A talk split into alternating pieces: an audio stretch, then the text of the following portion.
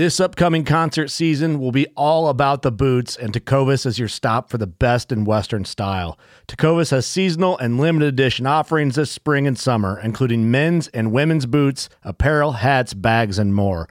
All Tecovas boots are made by hand in a time honored tradition with timeless styles that are always on trend. And Tecovas has first wear comfort with little to no break in period. It's hard to find this level of comfort paired with this level of style.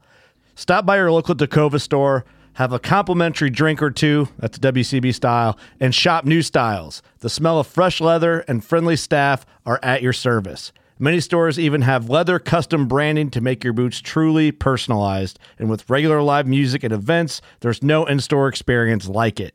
If you can't make it into a store, just visit tecovas.com. That's T E C O V A S.com. They offer free shipping on all boots, as well as free returns and exchanges, and ship right to your door. Go to tecovas.com and find your new favorite pair of boots today.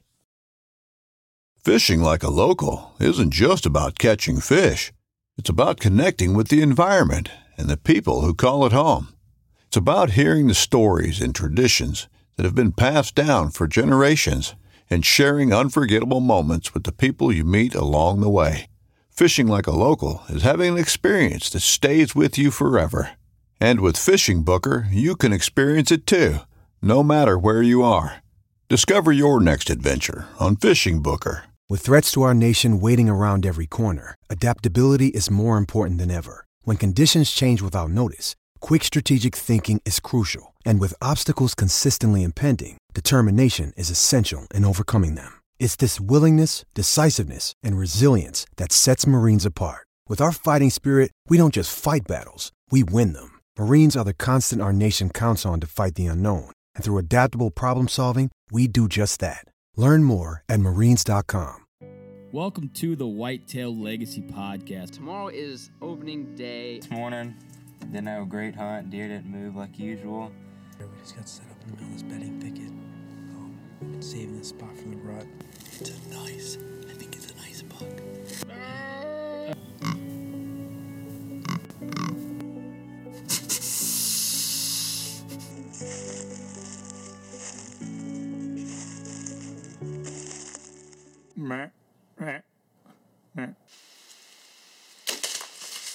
Boom! Hits a 170. That was money. I think it's down right over there, 10 yards.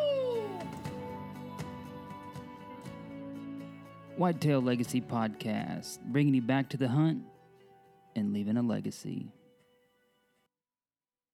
Baller rut. It's the rut, bro. Got anything chasing? No. Not me neither.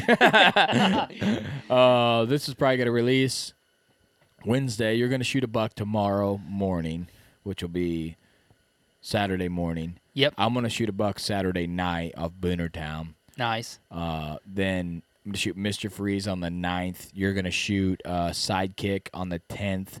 Then I'm going to go to Missouri for rifle season, shoot a 130, and we're just going to wrap it up for this season. Man, dude, that, that is the best plan I've heard yet. It's my game plan. It's probably not going to happen. Uh, what's probably going to happen is we're going to shoot a couple 18 month olds. we're going to move on with our lives and say that they're three and a halves. That's also my backup plan for late season. Shout out Justin on that. Uh, here we go. We got Steve Stoltz on this one. Um, we're talking about Whitetail Tech app. Um, I'm pumped about that app, dude. I, I think that it's going to be awesome to look on this when I have questions that I want some clarification on, when I should call, what time I should call, different uh, kinds of calls, different setups, um, stand placement, wind direction, moon phase. I mean, come on, moon phase, bro. I mean, another guy to really dig into the moon phase. I know. He's just, he had so much intel. Uh, it's hard to get everything out of him because I know, I, I mean, I know I'd love to dive into that. So this one, this is gonna be a two.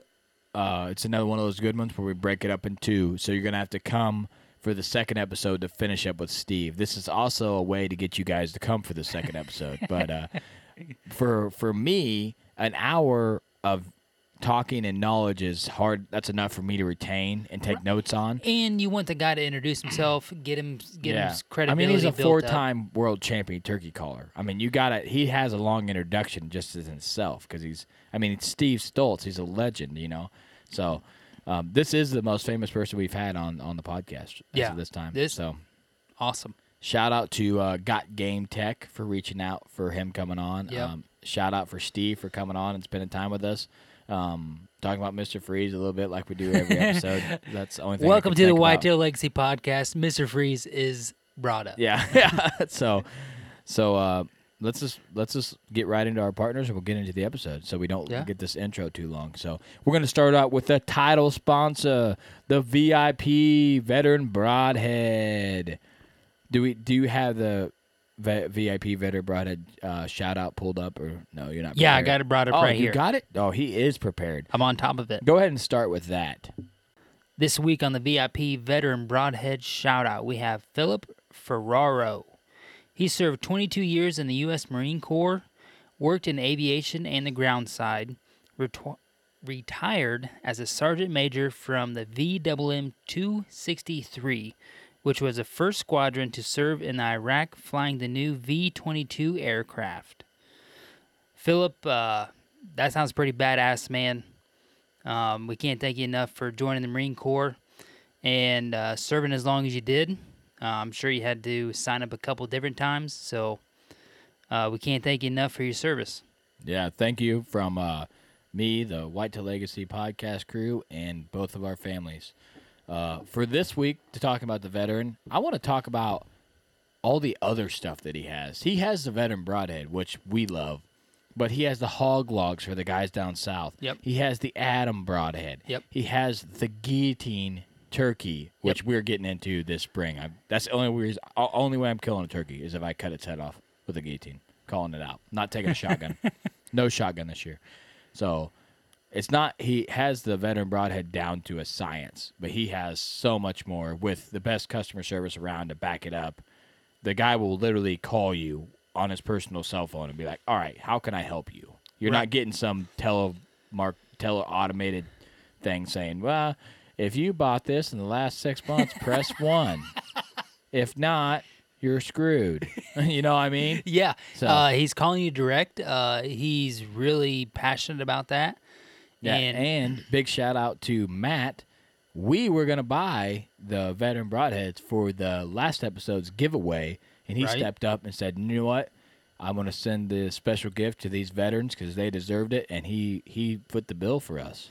Yep. So, So, big shout out uh, you Matt two gentlemen should should thank Matt. Yeah. And uh, you already know that we thank you for serving. So Yep. All right, let's get into Ingram's outdoor obsession. Uh, he just had a six pointer come in with the unicorn point. Sick.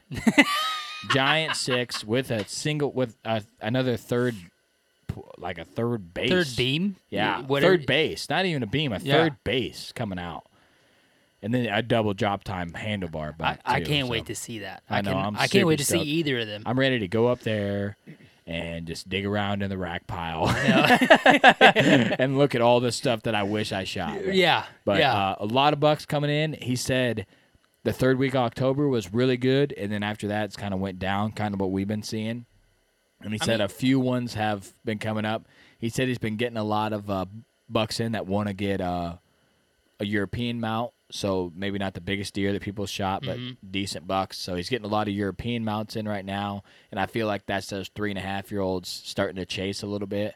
So Yeah. he's getting those in, and, and Especially the third week of October. I mean, they're yeah, he's he's uh he said he got some giants in the third week of October, but that's when we had that cold front hit. right. So I feel like that's got a big part to it. But- I love being able to call him and be like, "Hey man, what what bucks are coming in?" Because then I get an idea. He's like, "Oh, some slammers came in." So then I'm like, "Okay, there's some slammers moving." But props to him for being able to um, accept a double drop tine buck. Yeah. Because I mean, people That's have that much confidence Yeah. in him to, to bring it back to life. And big shout out to him. He's been doing a lot of filming this year with James? James Wheeler. He said he's never hunted so high in a tree. He said he was 32 foot was what his rangefinder said. Are we talking about the same guy? Yes. Ingram's been filming Wheeler. Yes. What? Yeah. So Wow. It's pretty cool. He said he got to get out a lot in October, and then he said the bucks started coming in, so he just said I need to get my ass in the shop, so he just went to the shop. Oh man, dude, that So, sucks. But uh, all right. Well, that's awesome though. Yeah. I'm glad he's so he's running the camera. yeah, he's running the camera. Nice. Uh, Nice. Za- so Zach's hunting hard, I guess. yeah, I guess so. Awesome. Shout out Zach. Yeah, got a slammer too. I The know. chase. The good thing about running this podcast is I get just trail cam pics all the time. I'm like, man, these guys are. Just, everybody's got big deer this year. Shout out to the heater right now. It is ripping. Yeah, the heater makes it feel great in here. that that's the biggest improvement that we made besides the mic stands. it's like 98 in this place. So uh, last year I was in full uh, uh, like snowmobile suit. this year I'm in a t-shirt out here. All right. Anyways, uh, ScentLok. What do we want to cover on ScentLok here? What do we got going on? Do you know what I like to cover? I like to cover the. Have I covered the gloves? Like this, the No. early season gloves. No. So on the early season gloves, so you get like an early season glove. Uh, most places, and they don't think. We always say that ScentLok thinks about the details, right? Mm-hmm. So you got a textured fingers on the bottom, right? Right. And then you got the text uh, or phone button.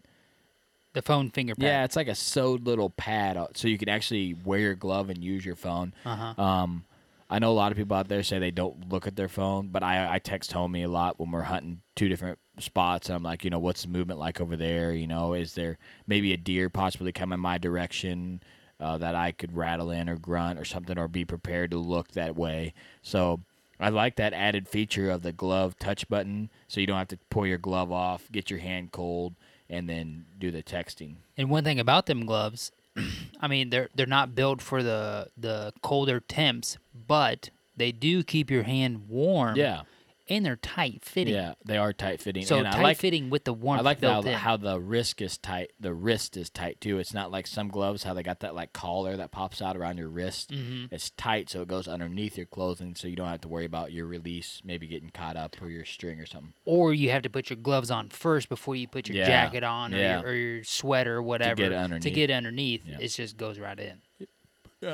All right, that's it. We covered them all. Yeah, man. All right, let's uh, get right in here and listen to Steve Stoltz. Uh, this has been an awesome episode for us, and uh, A little awkward beginning. Oh, yeah, I forgot to it's mention one that. of them. Um, it's one of those where he's just talking about being a world turkey call champion, and I just look at homie. I'm like, dude, just hit the record. Cody button. just asked a question, and uh, Steve started on a roll. So he's like, "All right, we got to start it sometime. Yeah. So but we st- we start turkey talk just because it's Steve Stoltz and he's like master turkey caller. We had to get that out, but oh, we got him lined up to come back on for a preseason turkey calling Yes. tips. I'm stoked about that. my That's gonna get me be, pumped. My pin's gonna be Yeah, on fire. that's gonna get me pumped to turkey call. So. So he goes way back into stories when he was young calling, which is super cool. And then we get into some whitetail stuff. We get into the app, and then you have to come back next week to get into the rut calling tactics. um, can you call turkeys and film at the same time? with a mouth call all day. Okay, all right. I'm just trying to see where you're at. Trying Yeah. to see where I need to be. Yeah. so, all right, enjoy, guys. actually won my first Missouri State turkey calling championship in 1981, of all things. Um, so I was I wasn't uh, I wasn't a guy that just rolled in and won overnight. Um, and I kept pecking away and climbing up there. And, and back in those days, uh, my you know the top competition was like uh, you know of course Dick Kirby, the late Dick Kirby, and you know Walter Parrott, Paul Butski um, the Rom brothers, um, guys like that. Um, hopefully, I'm Ray Eye, um, just a multitude of, of, of legends in the industry, and those were the guys I had to try and beat. Um, and then they, you know, they of course, um, uh, eventually I got to where I was competing right with them, um, and placing and winning right with those guys. Um, not as often as I would have liked, but that's turkey calling any rate, I my good friend Mark Drury, who uh, will we'll go into the history of Drury Outdoors as well, but um, Mark was a good close friend at that time. Uh, back in 1989, I was in his wedding when he got married to his beautiful wife Tracy, and um, uh, Mark had went to the World Championship was a fierce competitor in 1992 and won in Mobile, Alabama.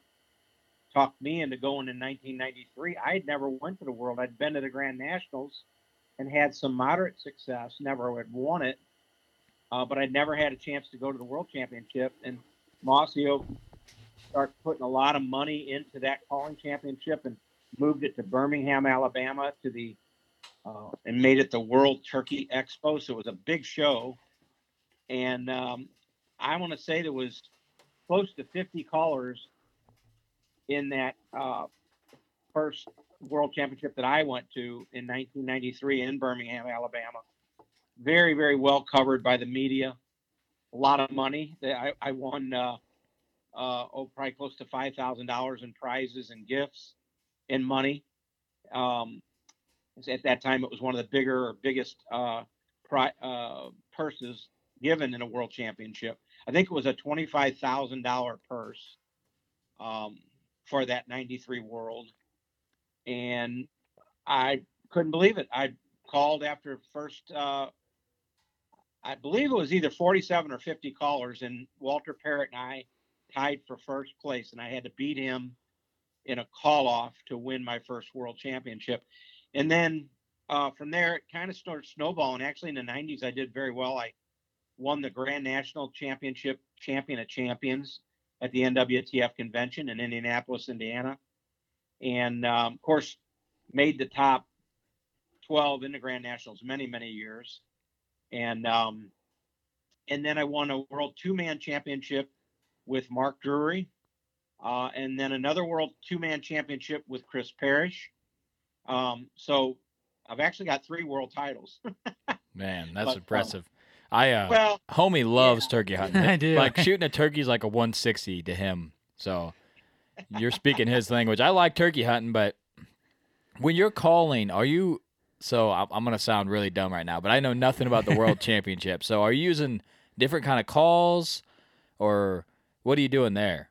Yeah. So, um, and for those that are listening, if you ever want to watch a great turkey calling chan- championship, just uh, go to YouTube and uh, type in Grand National uh, Turkey Calling Championships. Uh, and usually, like the, the latest, like the 2018 preliminary round and final round, should be posted up there on YouTube. Uh, 2017. Um, you can also Google World Turkey Calling Championships, and those calling contests will be up there. And you can even find individuals calling um, on there. Um, but you know, in a sense, you can use whatever call you want to use, whether it be a mouth call, friction call, or a combination of whatever it takes to win. Um, judges can't see your call. Um, and then when you're done, then they score you. Uh, and some contests, like the Grand National Finals, they'll score you and then turn around, kind of like, kind of like The Voice, where they uh, they have their back to you and score you, and then turn around and, and critique you after you call. No, that's cool. So they don't know who's calling and, and No. number. Oh, that's cool. Yeah. Not at all. No, but I, I will tell you again for your listeners, if you want to learn a lot about turkey calling quick and what a lot of the top turkey callers today sound like, your Matt Van Cises, your Scott Ellis, uh, Ellis's, your uh, uh, oh Jesse Martin, uh, Billy Yargus. I mean, the list goes on. Um, if you want to hear your current big name top sounding callers, just uh, just go on YouTube or Google them, uh, and you'll you'll find them quick. That's neat, man. I've never done that. I'm gonna do that tomorrow. yeah. Yeah. Check them You out. can even you can even check out what old Steve Stoltz sounds like. Just last name S T O L T Z. Heck yeah, I'll do that. At what point uh, or what time of the year is uh, this championship held? Well, the World Turkey Calling Championship was the oldest turkey calling contest, I think, in the country. Uh, the year that I won in 1993, so that was the 50th annual. Um, that's why they made it a pretty big deal. So, uh, well, now that's been, you know, so now I, I imagine there's been about, if I you know, do the math correctly, uh, probably close to 80 World Championships now. Um, and then now that doesn't mean there's 80 world champions. There's there's quite a few guys that have got multiple multiple championships. uh, most recently Matt Van Cise from Pennsylvania. I think he's won eight of them, which is phenomenal. Wow. Uh, uh, probably the most Matt Van Cise is definitely the most uh, accomplished current turkey caller there is in, in the in the in the industry, and um, and then I think uh, Ben Rogers Lee, the world famous Ben Rogers Lee, uh, the late Ben Rogers Lee, I think he won five or six world championships, and then a multitude of people have won multiples. You know, so, um, but it's it's it started, oh, I guess back in the would be in the 40s, 1940s, um, and the first World Turkey Calling Championship ever uh, was held in Mobile, Alabama, and a guy by the name of Fred Simpson. Fred Simpson won that turkey calling championship, the first ever. Of course, that was before we were all born. But anyway, I would say when you were doing that in '93, I was three years old. you were winning champions, and we were pooping our diapers, right? so uh, it's, uh, I was I, I was 30. I want to say I was uh, upper 20s, early 30s when I won that. Um, man, what an will tell you- accomplishment, man! That's so that's super Yeah. cool to go down there, like you said, to not really expect anything, and then to win. That that had to be just a rush. I I can tell you, I I um I'm not gonna lie to you, I, I cried, not not on the stage like like uh, a beauty pageant or anything like that. but, you know, I, I was you know of course tremendously tickled and happy, and, and everybody was very happy for me. But uh, where it hit me is when the media interviewed me and started asking me how how long and and how hard have I worked to get to that point? point, and it just hit me that I actually won a world championship. Yeah, And uh, it, it it'll uh, I'll tell you it'll choke up anybody, and I, I think that's that way with any uh, uh, pro athlete, uh, if they whether they win the World Series or the Super Bowl or uh, of course the Super Bowl of turkey calling, which is what I won. Um, it, it just when it when it hits you, it's very emotional, and it's gonna, it, it- you know, you all of a sudden realize I, I really at this one time, this one place and time and moment was the best in the in the entire world. You know, so uh, pretty pretty special and amazing. Yes. When you are the the first time you call of the day, is it a little rusty or are you just firing right off the get go? Because I know like my first series in the woods when I'm hunting, it's a little rough, and then I then I get the hang of it after the first set. No, not you know. I, I've been doing it so long. Probably not. It's almost like, um, uh, but I, I will do. I I will tell all the listeners that to keep. Um, so I mostly use mouth calls, but I use a lot of friction calls as well when I'm hunting. I mean, you got to use a variety. Um, and I know we're getting ready to talk about deer hunting and a deer app, but um, for turkey calling, you definitely got to have a variety of, of devices. but so I don't, I don't um, mess up on my first call, my first mouth call, I should say. Um, I keep a, a flat toothpick between the top reed and the second reed. That's it. And I'll put that in there when I put the call away. I'll actually rinse it off in cool water, uh, dry it with a paper towel, and then let it and put that toothpick after I dry it in between the reeds, just just the top reed and the second reed, one reed, flat toothpick. Break that break that flat toothpick in half, put that flat end in between the reeds, and let that call dry with that toothpick in there. And then when you get out in the woods, and it could be pitch dark, the turkey's gobbling on the roost, and you want to wet that call and make sure you don't make any mistakes, just wet that call and slide that toothpick side to side. You can even do it in a pitch dark. I mean, you don't have to hardly you don't have to see or be able to see, I should say. Slide that toothpick side to side, get that top reed loose. Uh, so unseize that top reed, and you should not make any mistakes with your turkey calling from the very get go. Yeah, that. That's uh, a you said- great tip. Yeah, that's an awesome tip. You said we're going to talk about deer hunting, deer tips, or deer calling, but when you got you got Steve Stoltz on the line, you can't not talk about turkey too. It's like you know, so we had to. I feel, I feel a little. Um, I would be ris- remiss to say that um, I, I, I'm I don't have a show out there like uh, Lee and Tiffany, although I know them, Mark and Terry Drury, and of course I helped uh, Mark and Terry start Drury Outdoors back in 1989, and um, uh, Don and Kandi Kisky and Pat and Nicole Reeve and all the all your top television show uh, uh, personalities, Stan Potts. I mean, it, the list goes on. But I've hunted with all of them, um, and and, and uh, if I, if I've not hunted with them, I know them very well. And um, you, know, Harold David Knight, Ray Eye, you know, of course, like I said, the Drurys, uh, uh, Matt Morrett, and uh, you know, Dick and Chris Kirby, and I mean, the list goes on and on and on of of people that I that I know or I've actually shared the woods, shared a tree with, and I, I kind of now that I look back at my, um, I'm starting to head towards retirement here, um, and, and not so much from the outdoor industry, but just from, of course, work as a firefighter. But I look back at my career in the outdoor industry, and it's kind of like I've kind of had a like a Forrest Gump career.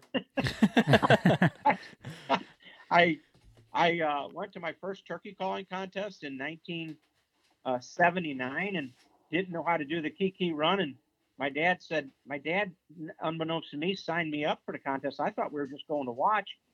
And before we went, he told me, he said, Steve, bring your turkey calls with you. And, and you know, I was in my teens, uh, probably just, just, you know, high school age. He said, bring your turkey calls with you. And I said, how come, Dad? And he said, well, I got a couple guys want to hear you call. I think you call really well. I go, oh, okay, cool. Yeah, I'll bring them.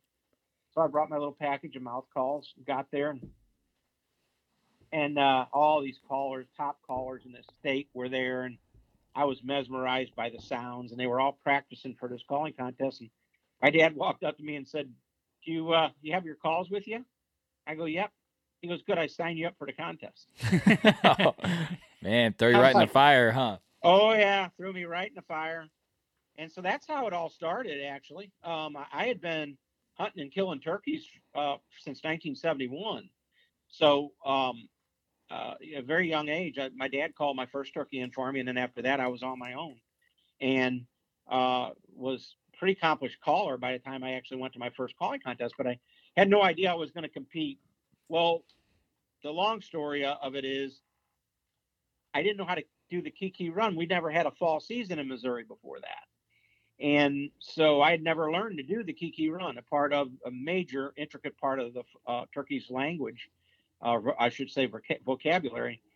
And I said, Dad, I said, I can't call in this contest. They're, one of the calls they're asking for is a Kiki run. He said, well, let's go over there and ask one of those guys that's practicing. They'll, they'll teach you how to do it.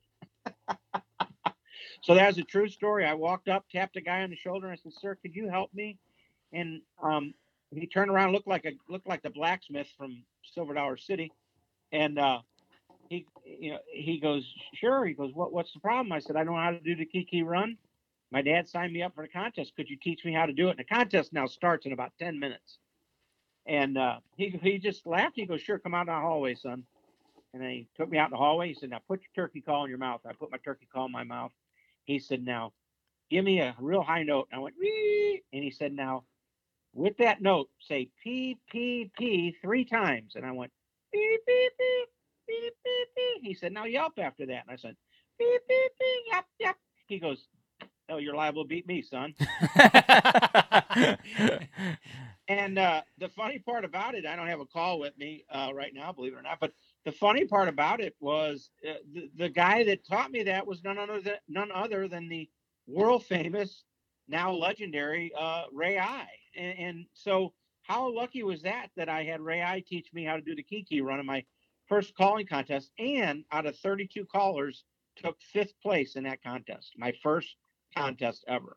Wow! So that that was just kind of catapulted me into competing into kind of the limelight as far as the hunting uh, world. I mean, when you start doing well in calling championships and winning state championships, and of course, eventually world titles, uh, you're asked to do seminars and you're asked to be on pro staffs, and it just starts snowballing. And then in 1989, I was asked by, well, yeah, 1989, that was the year my good friend Mark Drury, who I've been competing and calling and working with on turkey calls, and he he's so smart and intelligent. He jumped up there very quickly in in in the competitive world.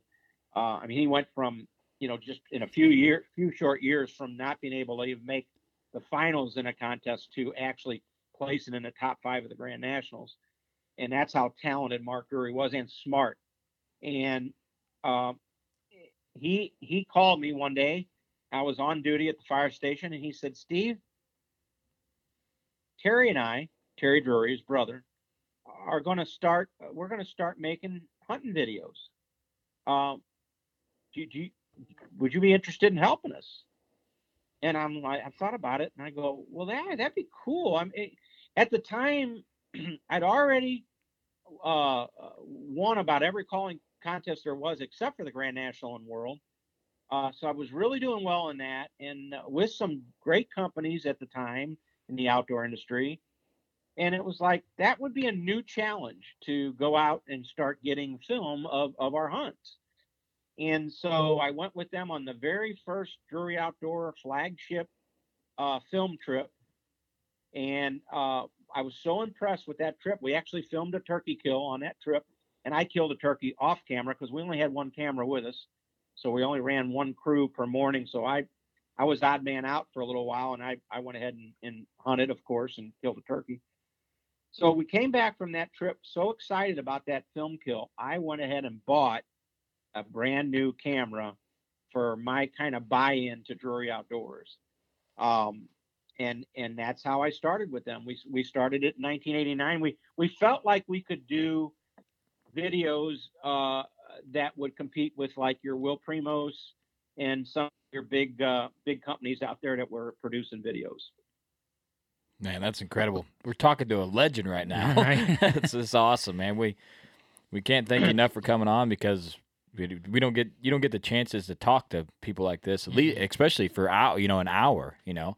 So Well, I, I appreciate it. Um, I, I, you know, what's what's cool about it. I don't want to fast forward, jump over everything on, on my history, but I will, I will tell you, um, uh, being with Mark and Terry Drury, and of course Don and Kandi, Don Kisky, and, and, and Jay Gregory, and and that whole group um, was a phenomenal experience for me. Um, uh, you know, uh, so for many years we we produced videos that uh, we felt we were on the cutting edge.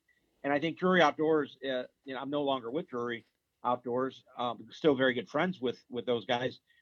They are the the the I think the industry leader when it comes to uh, producing outdoor television.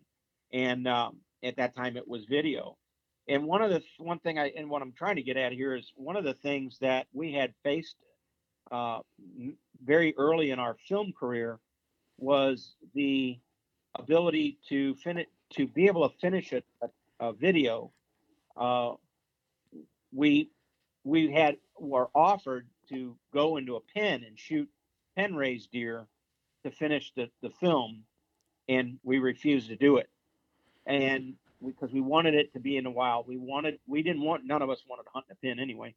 Um, and, and not that there's anything against that. I, I know there's a time and a place for that.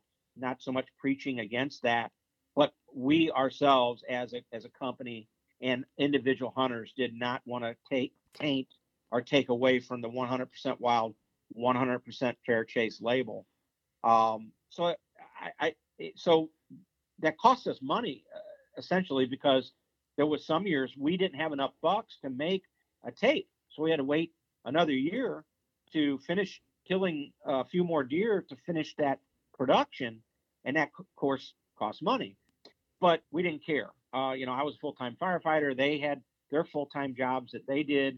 Uh, Terry was in construction, and Mark was uh, actually uh, in in sales in outdoor sales, like Mossy Oak Camouflage. He was a sales rep, and so we all had good jobs. So, but I think that was the smartest move in the industry that we ever made, even though it was subtle at the time.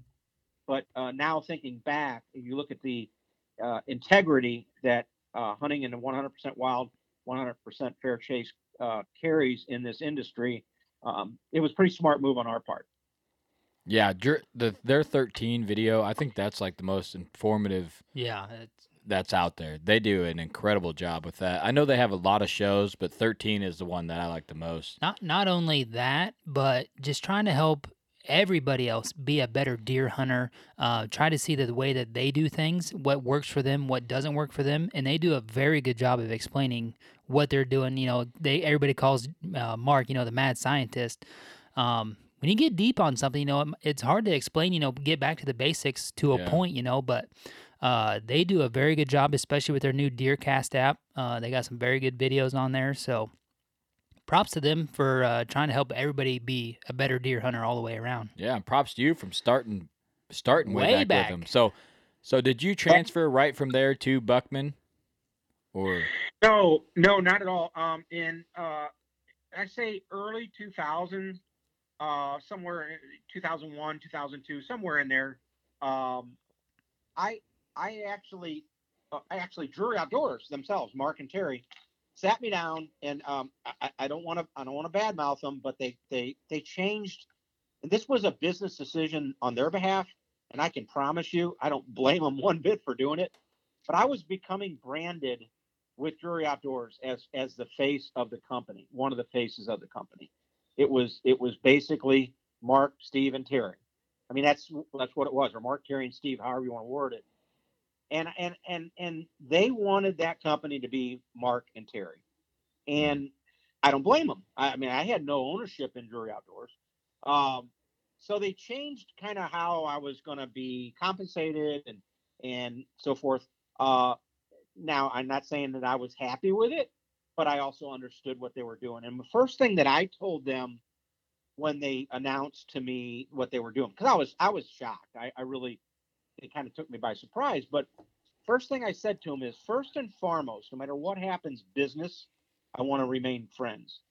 And I realized that when you talk about friendship and business, you have to separate those. And sometimes you have to make decisions based on business, not friendship. And so that decision was made. I chose to go. Actually, they offered for me to stay with the show and and produce about one kill per one of their uh, releases. At the time, it was still all uh, video; it wasn't television yet. Uh, and I I did that for a year or two towards the end of my Drury Outdoor years, and then I had an offer from a television show, and I I actually went to Mark and Terry. I said, "Look, I got an offer for that from this other show," and their response was, "If you're going to work, go to work for a, a different venue, different show, then you're you basically need to leave. You know, we we don't want dual, uh, which I didn't blame them. They- They wanted a personality on their series and and really nowhere else. You know." Mm-hmm. Yeah. Uh, and and again, uh, a business decision that I made, and I did. I've never regretted it. I, I I've, I've actually, I, I count back, and, and not that it's all about money, but I've I've made I made probably way more doing that than I would have if I'd have stayed with those guys. So, um, but that led me to that. Well, I was with that show for a while, and then I went with Hunter Specialties, helped them do videos for a few years, and television, and then uh, then I went to Knight and Hale to uh, Pradco, Pradco Outdoor Brands, and uh, helped uh, them do, of course, television and, and video. Of course, Harold and David were the main two faces in that series. Uh, but I did help every once in a while. Every once in a while, I'd get a hunt on there and and and uh, produce for them. And of course, was on their pro pro staff, paid pro staff. And then uh, then from Knight and Hale, here just just this past year, I left Knight and then as we all know, Knight and Hale now is no longer uh, manufacturing calls. Um, and I kind of saw the writing on the wall with that, and uh, was asked to join the wonderful family of Woodhaven Custom Calls. Uh, and it was a perfect fit for me because I'm still competing in turkey calling, albeit not near as much as I as I was at one time. But uh, heck, this past year I worked very hard with Scott Ellis and the Woodhaven uh, people, and actually made the finals in this year's Grand Nationals for the first time since 2006. So nice. Still got yeah, it. The old, Yeah. man, the old man made a comeback. so yeah, that's just kind of been my, um, you know, in the, in the video and outdoor industry and outdoor television, I've really helped with. a lot- I've probably helped with more uh, deer kills behind the camera, are, or as many as I have in front of the camera, and I've I've taken, of course, quite a few deer in front of the camera as well. So, um, very very blessed career, I can tell you that. Well, we're glad you have you on the line because we need some help killing deer. this October has been brutal on us. So, Well, so- let's let's talk about real quick a fact that um, I'm going to give uh, my buddy Mark Drury and Terry Drury a plug here. Their uh, uh, uh, Deercast on on um, you can go on uh, Drury Outdoors uh, website and, and download their deer cast on your phone, and it's a multifaceted app that mainly deals with their predictions of when deer are going to move and when they're not, and when is the best times and best type of spot maybe to be in. So it's really, really, like you said, Mark's a mad scientist and Terry's no slouch himself. They're both phenomenal whitetail hunters. And the results show they kill deer that just almost are out of reach of anybody else as far as, uh, uh, I mean, the, the, they supplement their deer with feed, of course. Uh, they, uh, you know, manicure and food plot uh, uh, their all their properties and manage them very intensely. Um, they're just absolute geniuses at, figure, at figuring out where to plant, what to plant, how to access, and and then now they're into putting those bo- uh, airtight box blinds in, which is defying the normal realm of what whitetails can smell. And so they're beating the system, and they're and they're and because they're very serious about it and they're very good at it, and uh, they have the resources to do it and more power to them. I, th- I think that they're, they're, like I said, they're leading the industry as far as showing how and, and why they take those big whitetails. They're not scared to teach and tell about how they're doing it. So that leads me to well, the reason why I said about Deercast is uh, I was asked by Got Game Tech uh, com. It's a company called Got Game Tech. They've got a turkey tech app out. They've got an elk nuts app out. They've got a duck hunting app out, and they wanted to do a, tur- a, a whitetail hunting app. And so they, through Scott Ellis, they Scott had told them, you know, Scott, of course, he's a world champion turkey caller. Scott, uh, had, you know, they were asking Scott if he knew anybody that, you know, had a good uh, reputation and, and, and integrity in the industry for whitetails.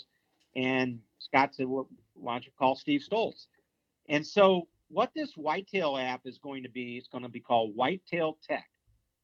And what it's going to do, it you'll be able to load on your phone for $7.99, $10.99. I don't even know how much it'll be, but it'll be a small amount. Uh, I don't think they've even released how much it'll be.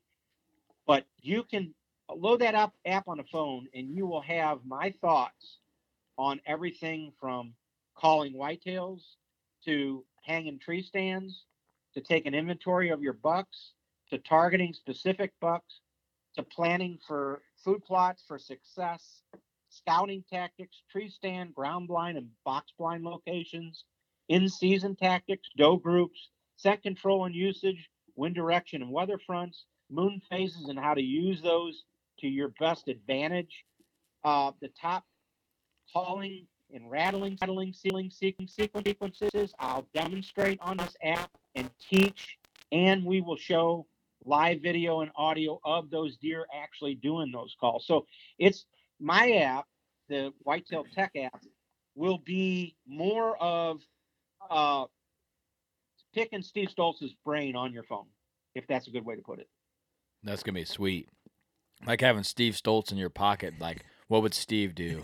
I was, I'm gonna trademark that. That that's what would Steve do episode. So, yeah. yeah. So so say this app is, is just say I'm going to go on the outside and say it's 10.99. Uh, uh, uh, uh, you download it once for 10.99, and you have all that information. And we will update that information. You're not going to download it; it'll be the same three years from now. Uh, as I think of things, I'll put it on there. Uh, we'll have, I said, we'll have we'll have other links to apps such as moon phases and things like that on there. So this will be an all-encompassing pick Steve Stoltz's brain uh, on how I'm getting these big whitetails filmed and shot. Okay, so you, let let's uh, so the app's gonna have a an endless amount of stuff to do, from hanging stands to calling to box blind placement. So let's just dig into a couple of those topics. Um, uh, ground blind. We need help there. Yeah, ground blind. So we're not really big on blind hunting. That's not something that we have done a lot. So what would be like the perfect situation for a blind hunting or a blind setup? well, um, are you talking about a ground blind, say like a pop up or a, or a box blind? A pop up. Okay. Well, first, the first and foremost thing you have to realize when you pop up a blind is whitetails will notice it. Okay. So some people or some hunters, I should say, because we're all hunters, um, kind of overthink it in that uh, the biggest issue with a pop-up blind is background cover. So if you put the pop-up blind just kind of out in the middle of the field on its own, standalone, uh, you'll get maybe a buck walk by it and kind of be curious about it. But a doe will stand there and stomp and snort and, and be very upset that that thing is there because it's new. So that type of pop-up line can't be a pop-up line. It's a pop-up line that you put in and let the deer get used to. Yeah. If I'm making sense. Yeah, yeah, Yeah. yeah. We uh, we we tucked one into cedars, into some cedar thicket, and brushed it in. Had it set up, and then we had a high windstorm come through. And I was gonna say we, we need some it, we need so- some tips on how to keep it standing. so so we we're gonna actually uh, build a mobile blind out of a auger wagon cart. So uh, we're gonna have our own box blind created to be able to move in there. that that's a smart idea but uh, again if if the blind stands on its own whether it's uh, brushed up or um, or otherwise uh, does especially the big mama doe is going to notice it so you got to let them get used to it if you're going to do a pop-up blind where you're going to hunt that same hunt and uh, for instance uh, you know brush it in in the midday and then hunt it for that evening you definitely need to really really pay attention and make sure there's it's it's blended in with something with background cover and then you brush in the front as well and make it and a doe a mama doe may still notice it but i promise you a big mature buck will walk right by it and won't pay any attention to it That's something I've noticed. Like a lot of people brush the front end, but they never worry about what's behind it. So they like put it in two two trees and kind of brush up the front. But so if you, you want, you definitely want back cover. You that's that's how they notice it the most. Absolutely and is and and you don't want any light showing through that blind. So for those of you that have been blind hunting with no success and haven't been closing the back of the blind in other words you, you you'll you'll take out literally about 50 or 60 percent of your view but your to your back needs to be completely black blackened the windows closed and uh and you'll and and you'll have a lot less chance of them seeing you do you wear black clothing or do you still wear camo while in a pop up?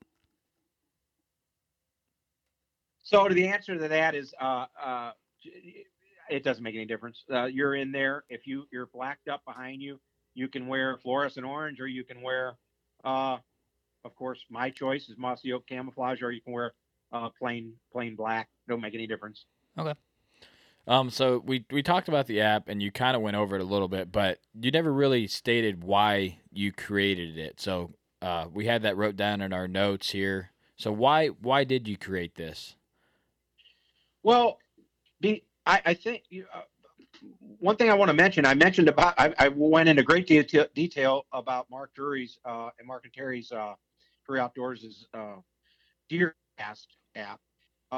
Uh, we act, I, I did not know he was coming out with that. Uh, and as many times as I've been with him, there's some business things he don't disclose, which I don't blame him. And uh, they're sticklers about coming up with something and they don't, you know, announce it or anything till it's released. And uh, by the way, Whitetail Tech will be released within a week, hopefully. Ooh, Um, I'm excited. Cro- Cross our fingers. I don't have a date when it launches, but it's very, very soon. Uh, so be looking for it. Just go to gotgametech.com, www.gotgametech.com, and, and there should be a release date on there uh, for Whitetail Tech. At any rate, um, you know, so our thought was ba- basically just they showed me the Turkey Tech app that Scott Ellis that did. And by the way, if you're into turkey hunting and turkey calling, get that te- that app.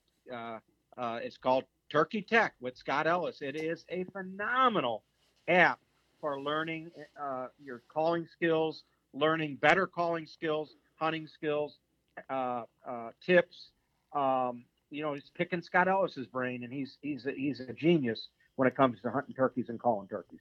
And and so uh, they they sent me uh, Turkey Tech app. They sent me the Elk Nuts, app, just another amazing app. Um, I think they sent me the duck app. I don't know if I downloaded. I'm not a duck hunter, but point is, I looked it over and and and thought this would be great to do for whitetails, but do it a little different flavor in that more like what Scott Ellis did in that uh, it it's going to have uh, to go over the basic calling and the calls and the and the vocalizations and why you use them and when you use them. But then it's also going to go into a bunch of my thoughts and ideas and my theories of of of getting big deer shot. And and so that's where the difference was in this going to be in this app compared to a lot of a lot of other ones out there.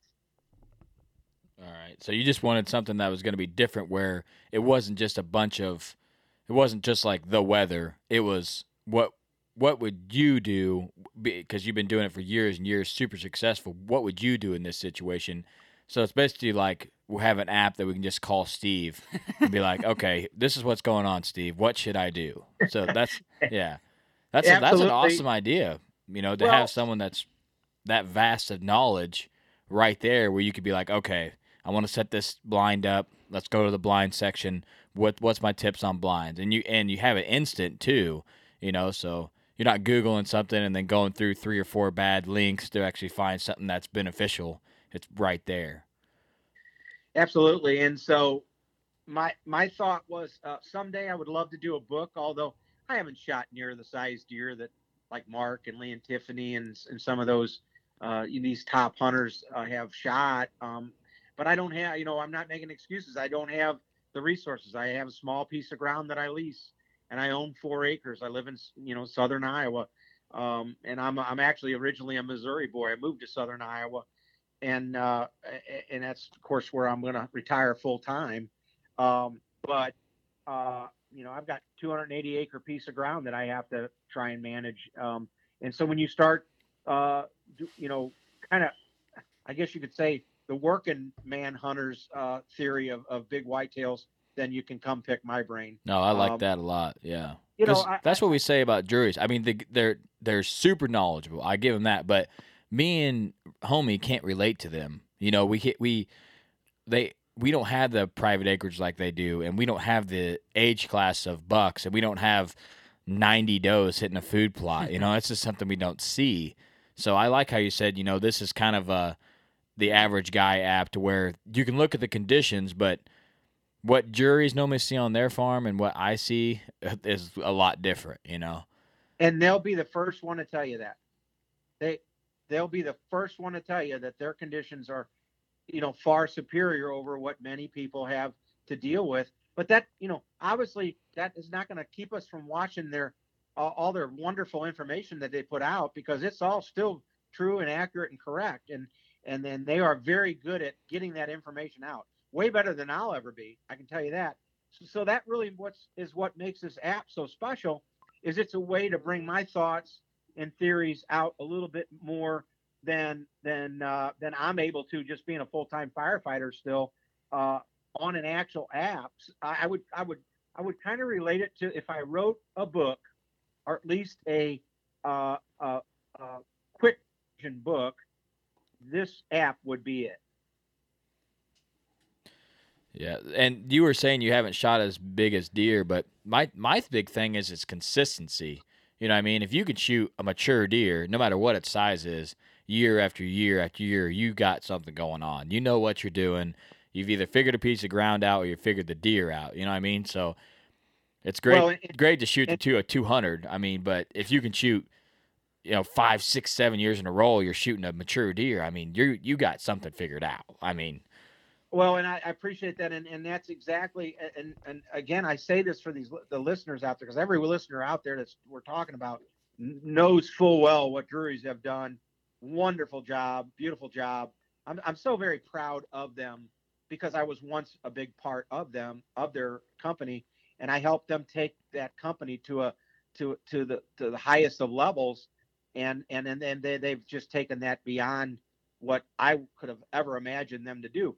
Um, but they'll be the first one to tell you that they're they're growing their big whitetails to an amazing rate, and and they're managing them at amazing uh, accuracy, um, uh, and their results are are there. But you can't compare it just what you said. You cannot compare it by inches. In other words, if you're taking down six and a half, five and a half year old deer consistently, seven and a half, eight and a half year old deer mm-hmm. sometimes, and those those older deer are dropping to your bow or to your gun or, or crossbow or whatever your weapon is consistently, uh, then you are just as success, successful. No, excuse me, you are just as successful as uh, the Drurys or Lakoskys or any of them out there that are shooting these 190 and 200 inch giants because you, you're, you're dealing with the same thing. You're you're dealing with big, old, mature deer that are tough to get shot, uh-huh. tough to figure out, that don't show themselves in daylight hours very much at all, if at all. And you have, you know, your task is to go out and, and get them killed, whether they have 135 inches of rack on their head or 170 or 80. It doesn't make any difference. If they're an older deer, they're just as hard to shoot. Yeah, for sure. I I shot a six and a half year old last year, and I was just like so over the moon because most of the time I shoot three and a halves. but I finally shot a really nice mature deer, and I was like, wow, you know, I finally accomplished a goal. And I found where he's bedding, went in there and killed him early October. So it was like mind blowing that it actually worked out. But I'm like, man, listen to these guys for so long, finally paid off, you know, waiting for a cold well, front, waited on a cold front, went in there and, and got it done. Well, and that's the hardest thing to get across to your whitetail hunter that wants to shoot big deer, and that's to change their own hunting tactics. Uh, that's the hardest thing to get somebody to change is is is getting them to basically look in the mirror and look at themselves and say, "You are your own worst enemy." And and and when that happens, amazing things will happen. One of the first things that the hunter will realize if he wants to, if that hunter wants to take it from the level of just shooting any deer to shooting to quality deer management, shooting upper end deer, older deer. Um, not that there's, hey, there's a time and there's a place for shooting any deer as well, especially when you get kids into hunting. You got to learn how to hunt and, and shoot deer. Uh, and you're not going to do it over, you're not going to become a whitetail, big trophy whitetail hunter overnight. So I would never ever suggest or say that that hunting just any deer, shooting small bucks is a bad or wrong thing to do. Um, but when you want to take it to that next level and you want to start growing big whitetails and shooting bigger whitetails, which we which a lot of people do, it's a very popular thing right now. Then one of the biggest changes in your hunting arsenal will be to to change your hunting tactics from spending a lot of time hunting and a little time scouting to spending most of your time scouting and very little time hunting. And the reason why that re- that change happens is because you realize that when you when you get it to the point where you when you climb a deer, you know you're going to get a shot at a good one. You're not going to be in that tree as much as you were at one time, where when you were just shooting and hunting deer and not worried about shooting big whitetails, you're you're you're putting as much time in that tree as you can. You know, all day, all weekend, uh, every weekend, and very little time actually preparing and scouting. And and again, to transform yourself to making basically reverse it and make it 90% of the time preparing and 10% of the time hunting, that's when your results for big whitetails will go way up. I like that. I've never heard that before, which makes sense because, I mean, the more knowledge you have is key. But I mean, I I put a lot of time in stand. I feel like so. I mean, I think, but I all I'm always I'm always basing it off wind. I hunt a lot of public when I don't have access. I mean, I've only put six hours in my best stand, you know. So I mean, and it's what November second now. Mm-hmm. So I see what you're saying. When when I first started hunting, it was I'm going. You know, everybody used to say you can't kill them on the couch or whatever. So I'd go no matter what it was. You know, because there's a chance. But now that I have grown a little bit, shot a few nice bucks, I start breaking down everything, and now I'm almost like talking myself out of going because I'm like, ah, it's not. This ain't right. This ain't right. But it's good because if I were it was in there on the wrong conditions and they win me one time, they could bust and go to the neighbors because I hunt very small pieces, you know. So it's Sure. uh, it's hard to to hold them in there. Yeah, I was just gonna say exactly, basically what you just said. You know, just look at me over the past three years. Um, you know, started listening to podcasts, started reading a lot more articles. You know, I want to shoot mature deer, shoot some bigger bucks, and uh, you know, this year is really I've finally honed in on it. Really started to pay off. I've had more encounters with uh, you know does in bow range. I've had more deer in bow range than ever before in just one month. So. Um, you know, I think Steve, something you might be able to hit on is just never stop trying to learn and become a better deer hunter. Absolutely, and and uh, to that point, you guys are talking about increasing your sightings, um, and that's because you're spending more time preparing. You're you're you're doing the things you're watched and learned uh, either with the Drurys or now eventually, if you get the Whitetail Tech app with Steve Stoltz, um, you, you, you you're doing you're transforming and not realizing you're transforming. Point is, with mature whitetails, you have to make no mistake about this the minute they start feeling pressure, your chances of getting them are going to go down. So, how how do you how do you combat that? How do you keep from letting them know you're there? How do you keep from from pressuring them out of your property, whether it be 50 acres or 250 acres? I I hunt a 280 acre piece. That's basically about the only piece that I hunt now. Um, how do you keep from over hunting that spot? How do you keep from uh, letting those big whitetails know that you you are uh, you know to where you kind of basically they develop a pattern for you, um, and the answer is no pressure. So sit down and, and whether you got 50 acres or got 350 acres, sit down and start developing a plan get your aerial photo out. Go to Google Earth. Go to onX or whatever that is that that app that uh, you can get hunting property on and the names of the owners and all that, and start start really really looking at your property as an overview and look at it as if it's the first time you've ever looked at your property. You might have been hunting your you might be hunting your property your whole life. Look at it from a different perspective, and start looking at where your your sanctuaries could be where your bedding areas are, are your travel corridors your structure and start trying to develop game plans for accessing a very uh, very low key access for um, what many people don't take in consideration is how they're going to get out of there without spooking deer you start start developing a completely rewrite the game plan it's it be like a coach and head head coach in football that's consistently losing and they get fired. Well, if they get hired again at a different football team, they're not going to go in with the same game plan. So set set your map down, your aerial photo, whatever you got, and start figuring out a completely different way how to approach that property. What winds are are correct? How to get into stands without being detected. And guess what? You'll start realizing there's a lot of stands that you just can't get in and out of without being detected. Now, you either A, take that stand out, or B, I would suggest leave it in and only hunt it maybe one time at the right time of the year. Do not overhunt that stand. Conversely, your stands that are out on the perimeter and your stands that are easy to get into without bumping deer and easy to back back out without bumping deer, say out of a feed field, whatever, those stands you can hunt more frequent and and get into without disturbing deer as much. Therefore, you can hunt them a little more often. You start dissecting your property to, to, to hunt it on the low pressure side, you'll get way better. You'll start getting way better results with seeing big whitetails. Yeah, I got a stand like that that's in the center of my property and it's just mega good. It's on a good oak flat. It's in a huge big oak tree that's just gorgeous. And I used to go there early and hunt. And then this year I was like, no one's going to I haven't been in there since February when I checked on the stand during shed season.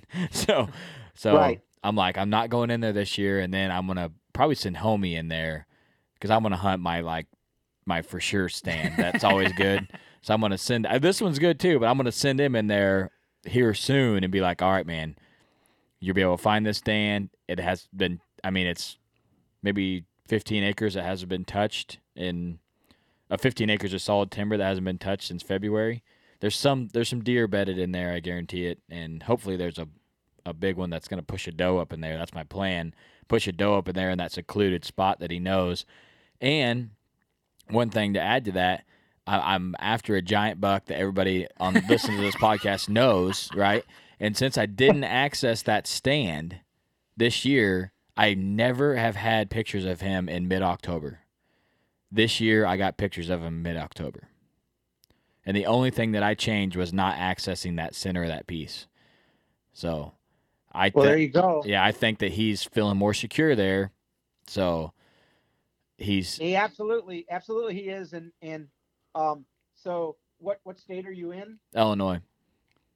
Okay, so basically that's a stand along around uh, November eighth or tenth. You go get in it, and here's and and you take a lunch, and uh, uh, you know, old fat boy here needs to eat. So if I got a stand like that, I I uh, I pack some food and uh, I'll burrow in.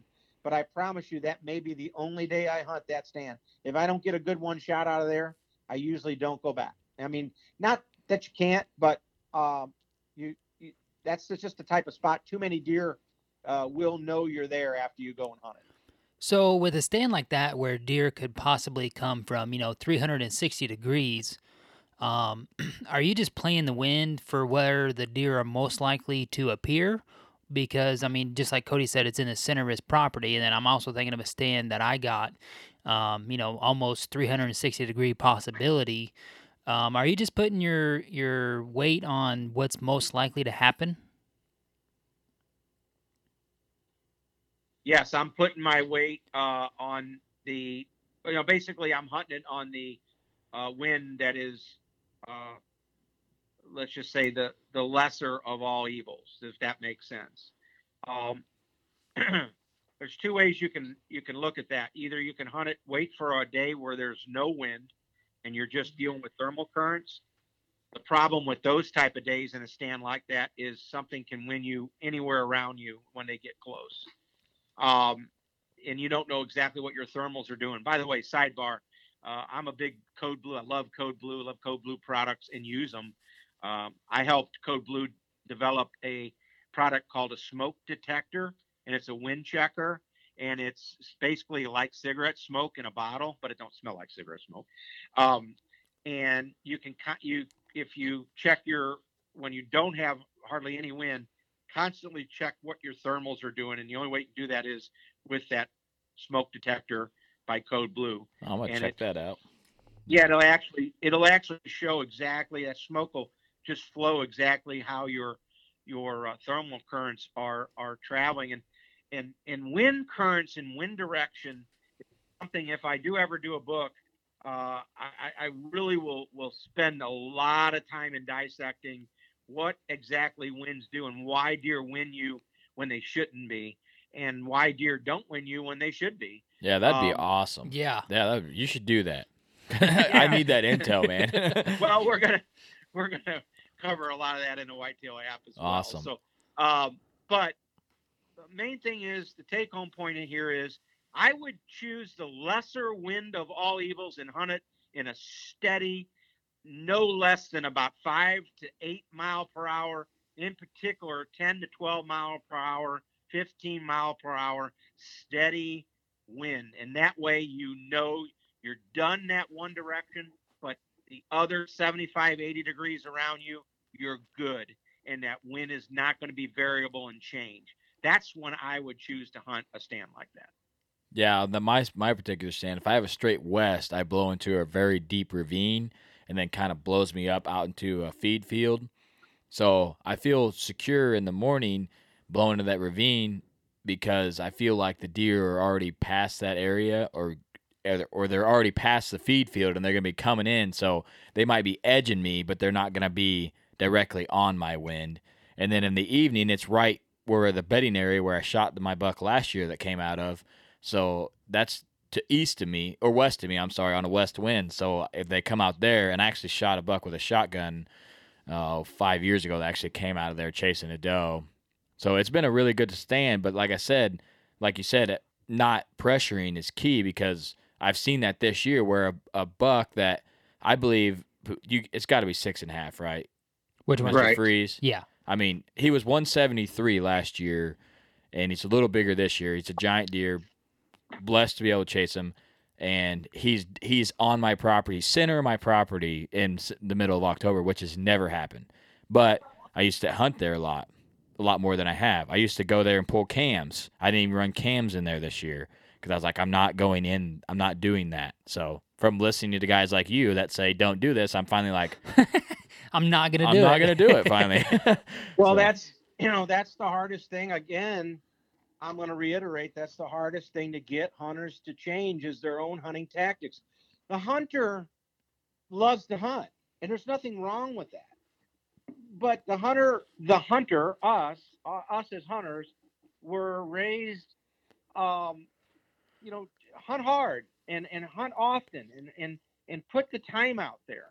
And and yes, that is all good. But if you're going to consistently take big mature whitetails, you got to be way smarter than that. You have got to change your hunting tactics to preparation, preparation, preparation, and boom, right conditions, right stand.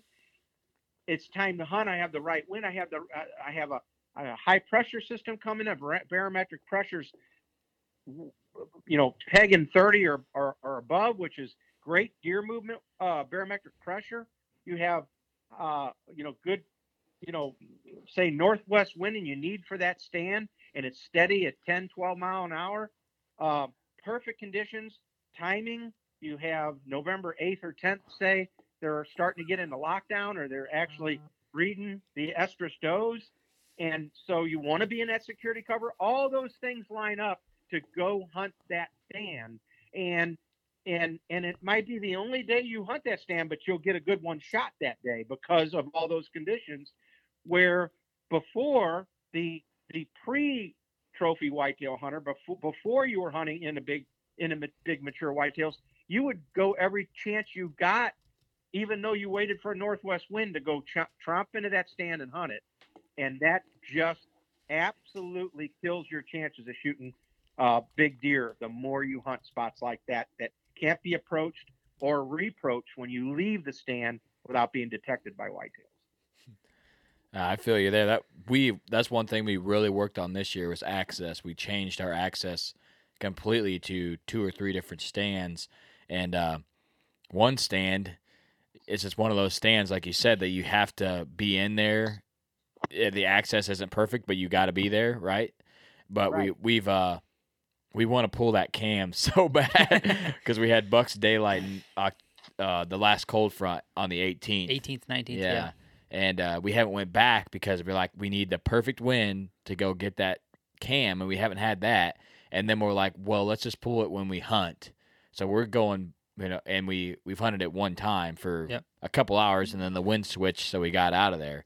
So that's one of those that's going to be key. It's on a, s- a natural scrape tree out in the middle of a CRP field. It's uh it's a perfect set, but we haven't hunted it hardly at all because, like I said, listen to guys like you and finally saying, you know, I want to go hunting, so well I'm going to go to public ground because well if the wind's questionable there, I don't really know where the deer are going to come from, so I'll just go out here and hang a set and hunt because we're still young. I, I'm I like to go out there and hang a stand and think I'm going to shoot a big deer and never do, you know. But one day it'll work. One day it'll work. But just going back to the going back to the scrape tree, um, you know, early season we didn't have any deer daylighting, Yeah. and we knew we could tell that it was a scrape from last year, so we're just trying to wait and see if it was going to get fired up again. Mhm. Um, we hadn't had the perfect conditions, so we had just kind of taken all the intel that we had and said, you know, as much as we want to go in there, we can't Yeah. because it's just going to get messed up later. So, and then one thing you had mentioned, Steve,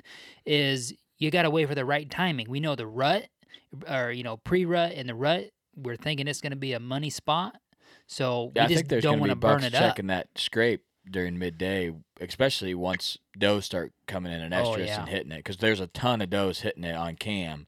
So when they start leaving their scent on that scrape, I guarantee us a big boys will be checking that. So Well, and and you just you just mentioned the frustration that uh, many hunters that hunt big whitetails uh, have, and that's sometimes you just can't hunt. Sometimes, sometimes it means you gotta just go, uh, maybe do some scouting from a distance, go check other trail cams that the wind is right to go get in them, get to them, and check them.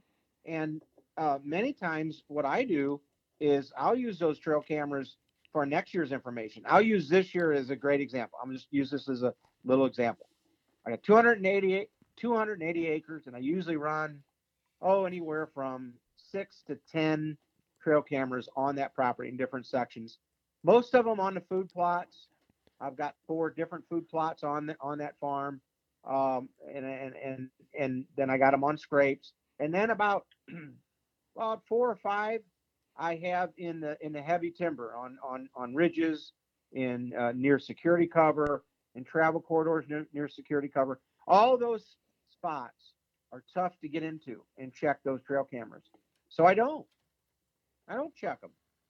I I I you know when I check them after the season. And so I use all the information that I got from that camera for the year that year and or for the next year and the year after. Um, I will not travel in and pull those chips. I put the highest memory chip I can put in there.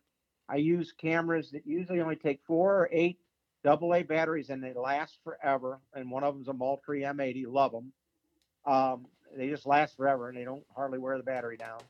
Uh, I also uh, love actually uh, uh, uh, a camera called a uh, it's a it's a ninety nine dollar Bushnell at Walmart actually. Um, takes four batteries and it's it it lasts forever.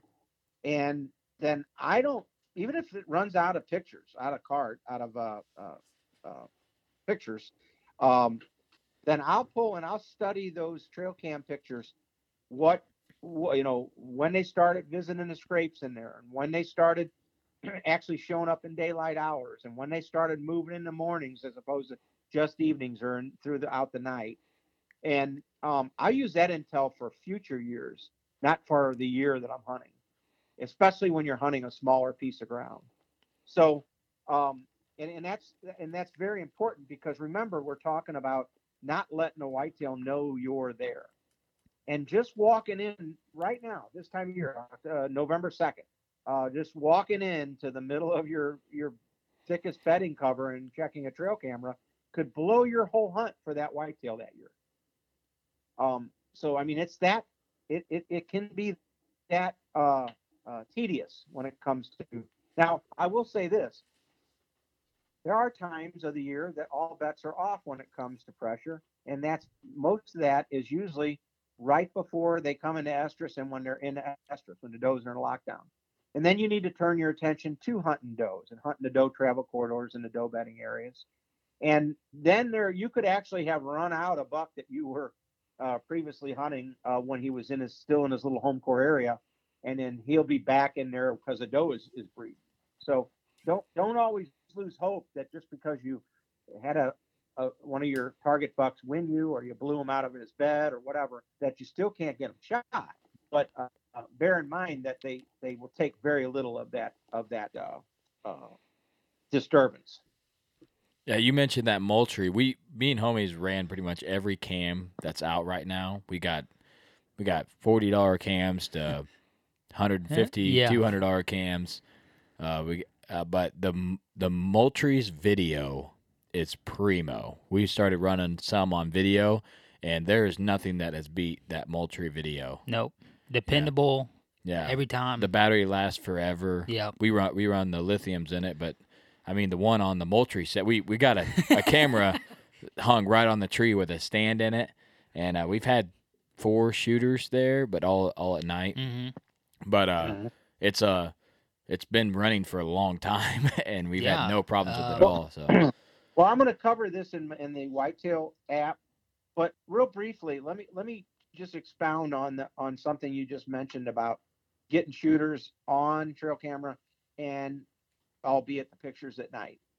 One of the biggest mistakes I think that the hunting industry is missing, at least the uh, trail. And I'm good friends with, uh, and I, at least I know Dan Moultrie very well. I and he knows me very well. Um, wonderful man, and then they back their product 110. percent I would highly recommend Moultrie anything. In fact, I have a Moultrie mobile on one of my one of my uh, scrapes right now on one of my. Yeah, we got I got the Moultrie mobile on the on the bedding cover right now. oh yeah, I yeah. love it, love it. Yeah, yeah. I mean, you don't have to go in and disturb it. And uh, those batteries, like I said, they last a long time. Yeah. But anyway, um, one of the one of the things, key things that you said is multiple pictures of big mature deer, and they were at night. Well, I can I can tell you this, and and listeners, please write this down. If you're getting pictures of a big mature buck on a camera, he's not living more than 100 to 200 yards from that camera. He's he's he's not moving much, whether it's daylight or dark. And if you're getting pictures of him, he's right there. He's and then that's the amazing thing. What what I find out, uh, and I talk to hunters that check their trail cameras, and they can't figure out they're they're going in and they're pulling a chip every other day or every couple days. They're probably not paying attention where the wind's going when they go check their chip, which is very important. You've got to have the wind blowing from the bedding cover out to you uh, before you check your trail camera. You don't want to bust anything that's bedded uh, near. And I can promise you, if you're getting pictures of big mature deer, there is a good chance that big buck is literally living within eyesight of that camera, living his life within eyesight of that camera. Think of that. And if you start treating that trail camera like that, when you, you you'll realize when you're starting to get big pictures of big deer, I don't care whether it's two o'clock in the morning or two o'clock in the afternoon, if he's showing up on that camera, he's right there and he's living there. And especially early in late season, especially. Um, uh, the rut, a little bit more, all, all bets are off, especially during the peak of the rut. But I promise you, 90% of your bucks like to hold tight. They're not wanderers. All bucks have different personalities, just like uh, humans. Some bucks will will live all their life in a little tiny spot. Some people will live all their life in one city. Some people will move away and work all their career and then move back when they retire. Big whitetails do that. And some people will move away and never move back where they came from. And some, a few big whitetails will do that. So the uh, uh, a big whitetail's uh, traits and tactics are very, very similar to humans. But I would say the majority, the vast majority of your whitetails are homebodies. They they don't travel far and they don't want to travel far and they and they won't.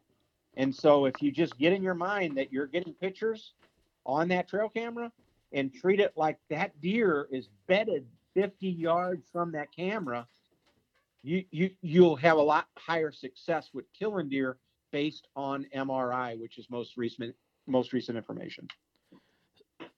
That that's awesome, man. I'm, I'm glad you brought that up because I never really think about that because I we get you get those you know midnight two o'clock bucks and you're thinking that they're traveling a long ways, but that makes sense early season. Why I don't know why they would have to travel that far, but that's just I think that's what people is like said, so that's what you believe.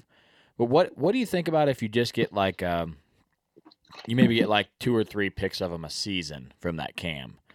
Are you are you saying it's like if you're getting consistent picks of a buck? on that cam or if you're just if it's just random like you might get one like the 18th of October and then a little later or do you think he's still living close to that area or do you think he might have just took a different route that day no I, I think if it's early season he's still living right there he's just not walking past that camera much i see uh again that's good uh, to know man that's awesome to know because i trying to figure this buck out that i got and uh, I got him on one cam that I've never got him on before, and on the Moultrie Mobile actually uh, on a wind that I couldn't hunt three minutes before shooting light, and my stand's just right down from there, so he's headed that way. And then uh, a few days later, we actually got him maybe 200 yards away from him on a different cam, so that makes sense. And it was uh, maybe five days later, so he's he's living closer than I think he is. Absolutely, I I I also uh, believe that trail cameras are misused in in information that's right there, but but hunters are not reading that information correctly. And one of the things you talked about earlier, where the buck was showing up at like in in uh, certain times of year and then not in others, and that's might be that trait of that buck. He he may every year like to frequent that area in the month of October, checking on the doe the doe groups there, and then move off to actually breed in a different area. So, uh, and it, and those traits you can pick up by year after year of trail cam pictures of that buck. Boom, you got him on a small food plot near his bedding in in October 2nd. Boom, you got a picture of him on October 10th, same food plot. October 15th, October 20th. Now on October 25th, you start getting some different bucks. November 1st, no, that buck don't show. November 15th, that buck still hasn't showed. November 30th, that buck hasn't showed. That buck just told you exactly what you got to do to kill him. And what you got to do to kill him is make the, get the right wind, the right conditions, hopefully a cold front in early October on that food plot near that bedding area, and you'll get them killed. And if you don't get them killed before about October 20th, you probably won't until late season. Well, You- see, I- you, you see, you see my point? Yeah. Yeah, and I think I mean, uh, just throughout podcasting here, um, you know, all the listeners know, but um, you've called, you know, you've said that you're probably not going to have a decent shot at Mister Freeze until Yeah. the last weekend of November, Mhm. till the first weekend of December, because of the history of him on trail cams. Yeah. So you know that just plays into right here. Yeah, my only daylight pick of that buck was November 27th with a yearling doe going right past my stand. And then I got one edging daylight last year, uh, December 3rd. So not very far away, uh, going right past another one of my stands. but he was edging daylight. And that's that stand that's in the center of the timber that I said that I haven't went into at all. Which which part of November? Uh, November 27th, he was with a yearling doe right on the edge of a field. What about the other time? Uh, December third. Uh, December third, right So- like ten minutes after uh, day or shooting light, he was uh, right by that stand in the center of my piece. So I think I have a, a theory pinned down, but I put a trail cam there where I think my theory might have worked, but he hasn't showed on that trail cam yet. But But we've had him early season, which Cody's had him Yeah. early season um, the last couple years, Yeah. maybe three years, but Yeah. definitely the last two. But you know, like Cody said, he's always disappeared. Um, you know, late September and hasn't showed back up until around Too late Thanksgiving. November, yeah. Yeah. So this year, uh, we've we've got cams in a different spot, and we've got him on cam in October. hitting a scrape tree uh, that that's been hit repeatedly year after year. So it makes me think that he's been hitting it more than I thought. But I don't I don't know. Maybe I could ask you. Uh, Drurys say a lot of people say when a buck gets older, their home range might shrink. Is that something that you've noticed also? Absolutely. Yeah. If they're going to wander, it's going to be when they're two and a half, three and a half, and maybe four and a half. Yeah. Absolutely. Yeah. So I think maybe maybe his since there's less pressure this year. I haven't walked in that part of the timber. Better access. better access to the stands that I have, um, and then not hunting the that property near as much, spending more focused on the le- the Public. public and the other piece, and then um, the fact that he's there now. That's all going to contribute. That's got to contribute to where he would most of the time be gone. Now he's there. And it's people like Steve that's been saying this to us for ten years, but Right. we just haven't been listening. but Well, two things that come to my to, to my mind. Obviously, you're doing all the right things now, which is probably why you're actually not kind of pressuring them off your spot. Um, that that could be one thing. Could second thing could be you just could have been missing where his October range was till now. Um, but what I wonder is if you're seeing him in October, why weren't you hunting him in October? I've never seen him in October until this year. And Okay, so so if you don't get him shot this year, you know more than likely in October next year he should be frequenting. You know, if you, if you treat your if bottom bottom line is this: if you treat you you play your cards right and don't for some reason get them shot this fall, I think you've set yourself up for a great uh, hunt with him in October next year if you don't let him know you're there. yeah, Is that oh, so? Ten minutes after shooting light, like you said. yeah, that was and then the December other one was uh 4:30 in the morning on the scrape tree. Yeah, that was Don't- 4:30 in the morning. Don't put too much stock on those times. Okay, yeah, trail that was going to be my question. You know, that those are the times that we're dealing with here But, in October. I mean, really, from where I think he was betting, I mean, I mean, the way he came in, I was like, he would have had to lay up till three yeah, in the morning. he'd you know? had to lay up a long time. Boy, he could have fed right in that field for, yeah, and then just and then decided just to work decided, that well, way. let's go work this scrape. You know, that, this is all we think about is this deer. If you can't tell, uh, I've let Homie onto my piece this year. He has full range on Mister Freeze if he sees them. Um, I got, we found the sheds off this buck last year, uh, literally 80 yards from my buddy's house that hunt that lives out there. So I got, I, I'm emotionally attached to a deer, which is not smart to do, but but I am. So Well, let me uh, and I and I and I'll suggest this: since you know you you know that deer's personality, you're really starting to develop a, a uh, and this is what Mark Drury is so uh, intelligent about. And I'm not saying I'm not intelligent about it, but I mean Mark is just the best. Next um, level. Yes, he's the next level because he files all that information in his mind for a multitude of different bucks, and he don't forget any of those little. I mean, you and I'd have to write it down or put in a, you know, in a word processor or something, that, uh, notes or something to remember all that stuff. But what I will tell you this, um, I would try for Mister Freeze um, and see if this don't work. I would try completely removed from where you're wanting, thinking you might get them killed, but a, a- a nearby doe travel corridor or, or doe bed. Um, it sounds like he really, really is dependent on doe travel and is with is with does, in particularly uh, around by about the 20th of November. Um, so I would not be scared to still stay away from the spot that you think you'll get them killed at, and and and and try just try throwing up a stand or two on some doe groups not far from there, and just see if those does don't bring him by. That's a good tactic to, to think about. Like back there in the very back corner where I talking about like that creek draw in between those Yeah. two bedding areas. Yep. Throw a stand back thought. there and and I'm not gonna be pressuring his area and I could still hunt on the on the corner of the field.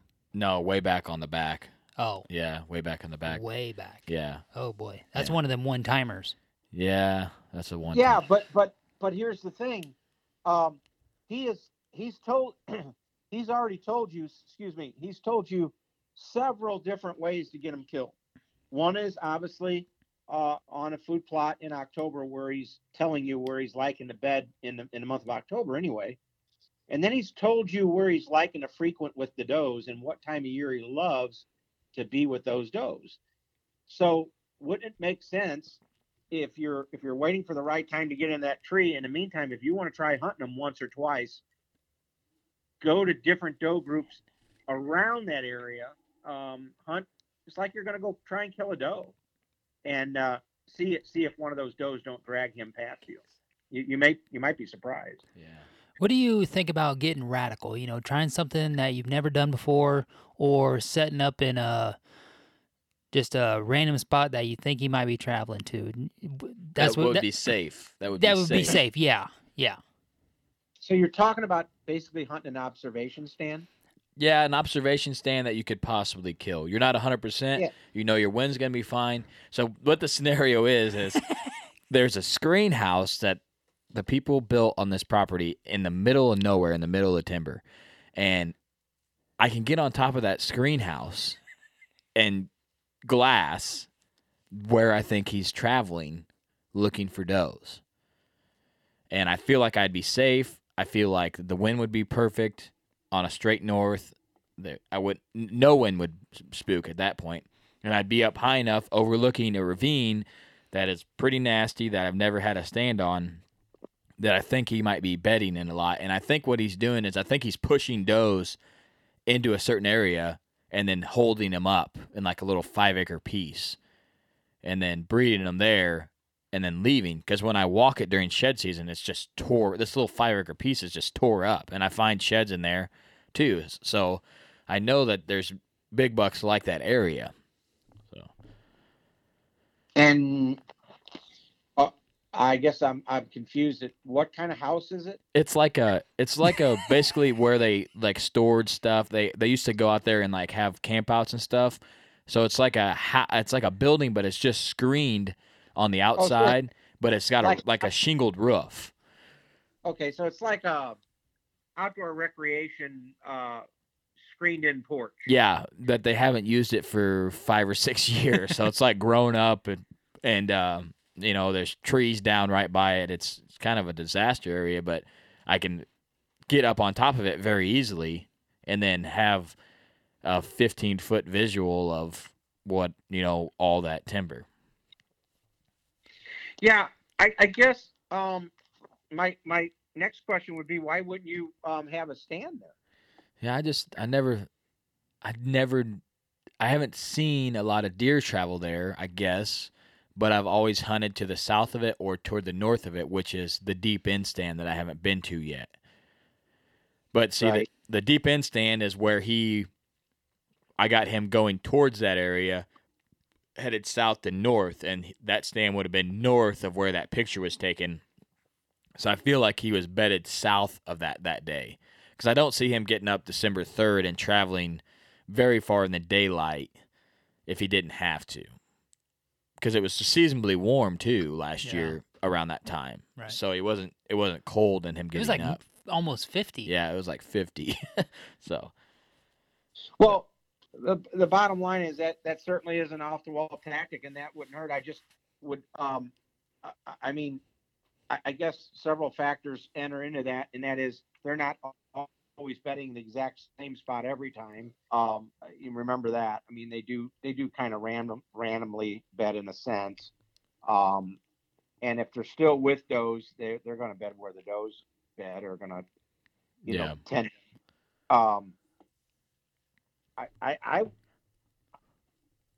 my just listening to that whole scenario, I, my thought would be, you know, go in and hang a climber or hang a stand and and and and hunt if you're going to go there. Yeah. You just want to make sure you stay back and don't disturb anything. yeah. Um, but I think December third or November, whatever time you're going to go in there, that's not the time to be uh, observing. I think you need to be hunting them.